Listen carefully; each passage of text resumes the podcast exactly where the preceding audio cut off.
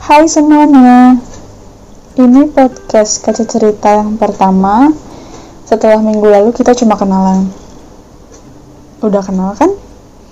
Buat kalian yang tahu siapa orang di balik kaca cerita ini, kalian pasti tahu dan punya panggilan untuk itu.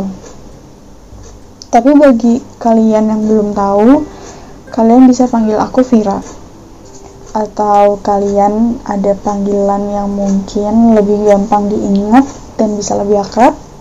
Boleh. Di episode kali ini, aku mau cerita tentang dua kata. Dibentur, terbentuk. Kalian pernah dengar gak sih? Aku ragu kalian familiar dengan dua kata ini atau enggak, tapi bisa jadi beberapa dari kalian juga pernah dengar tapi, apa kalian tahu makna dari dua kata ini?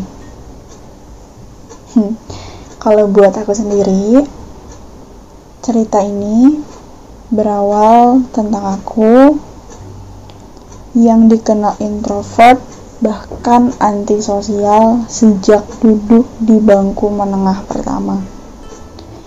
Walaupun aku selalu berusaha lepas dari belenggu zona nyaman tersebut, ya dan emang gak gampang. Aku selalu takut kalau aku gak akan diterima di lingkungan baru. Dan bahwa orang-orang akan menghujani aku dengan cibiran kalau mereka tahu aku lebih dekat. Dan aku selalu berakhir ketakutan membuat lingkaran pertemanan dan akhirnya cuma sama beberapa orang aja. Aku ikut di salah satu ekstrakurikuler waktu itu tapi itu masih enggak mengobati rasa takutku. Kegiatan-kegiatan itu, lingkunganku, semuanya hanya berakhir sebagai stimulus, tapi enggak ngasih imbas apa-apa untuk membantu aku mengobati rasa takutku. Ya memang pada akhirnya itu tugas tugasku gitu, itu tugas masing-masing. Aku nggak seharusnya membebankan itu kepada mereka kadang aku juga ngerasa iri sama mereka yang bisa bergaul ke mana aja dan sama siapa aja. Selain dalam hal bersosialisasi, dalam hal cinta, aku juga sama murungnya.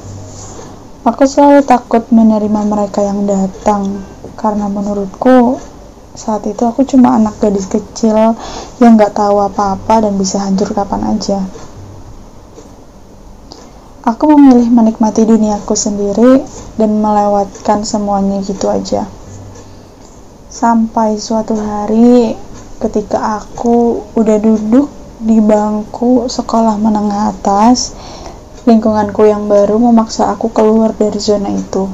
Mungkin juga karena dorongan kebutuhan yang tanpa aku sadari, itu juga memotivasi aku untuk keluar dari zona itu aku dipaksa keluar dari frame Vira yang lama, menjadikannya lebih baik dan menjadi frame baru. Bukan, bukan dengan gak jadi diri sendiri, tapi jadi versi yang lebih baik. Ada banyak perang batin yang aku alami ketika masa transisi.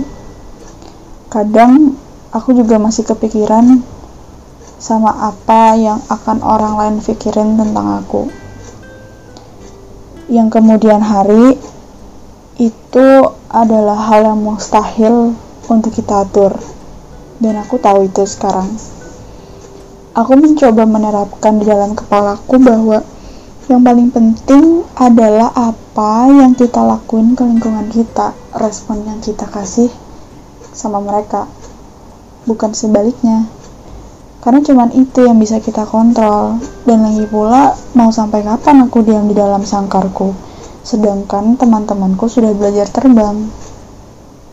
Karena benturan di dalam diri sendiri inilah aku akhirnya berusaha membuka diri dan membebaskan pikiran bahwa kita butuh teman untuk membantu. Kita mengevaluasi setiap tindakan keputusan yang kemudian itu nanti akan jadi hal baru untuk kita pelajari. Mengikis ketakutan memang gak pernah gampang. Bahkan mungkin sampai hari ini itu masih terjadi sama aku. Cuman bedanya aku yang sekarang sudah lebih lihai mengatasi itu di dalam kepalaku. Hidupku berangsur menyenangkan. Ternyata hidup dengan lebih terbuka dan percaya sama orang membuat kita lebih hidup sebagai manusia.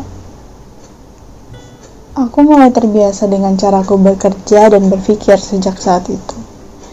Mengatasi kemarahan atas tindakan orang lain, menghadapi perbedaan dan ketidaksetujuan, membuat kesepakatan dan mencoba lebih memahami kacamata orang lain, adalah hasil dari benturan yang dipaksa agar membentuk aku yang hari ini kalian lihat. Beberapa tips dari aku untuk menstimulus kalian yang juga mungkin ngerasain hal yang sama adalah satu, hidup itu dinamis. Selalu ada perubahan dan evaluasi setiap hari. Kalau kita cuma punya dunia kita sendiri, siapa yang akan jadi juri? ya bukan bermaksud menggurui tapi dinilai secara objektif memang butuh tokoh yang lain. Karena kadang kalau sama diri sendiri rasanya kita bener aja kan menolak untuk disalahin. Pernah ada yang bilang bahwa ketika kita memutuskan untuk hidup bersosialisasi ya sepakat sama kritik yang akan kita dapat diminta atau enggak nyenengin atau enggak ya pelan-pelan kita harus belajar menerima itu kan? Gitu katanya lalu yang kedua kamu harus memupuk rasa penasaran lebih besar dari rasa takut. Dunia luar memang menyeramkan. Makanya sejak awal aku saranin kalian untuk kuat lebih awal kan?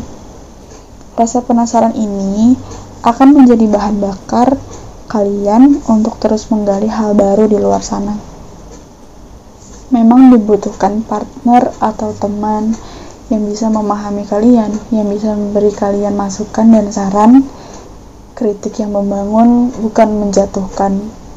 Dalam perjalanannya, mencari partner memang gak pernah gampang juga kok. Kadang kita harus ketemu dulu sama beberapa jenis manusia, sampai akhirnya kita ketemu sama orang yang menurut kita dia benar-benar bisa nemenin kita dalam perjalanan kita. Aku juga udah bilang tentang dibentur dan terbentuk yang terjadi sama aku tidak hanya berimbas pada kehidupan sosialku, tapi juga kehidupan cintaku. Nanti di cerita selanjutnya, aku akan bagi perjalanan cintaku yang berhasil membentuk Vira yang hari ini.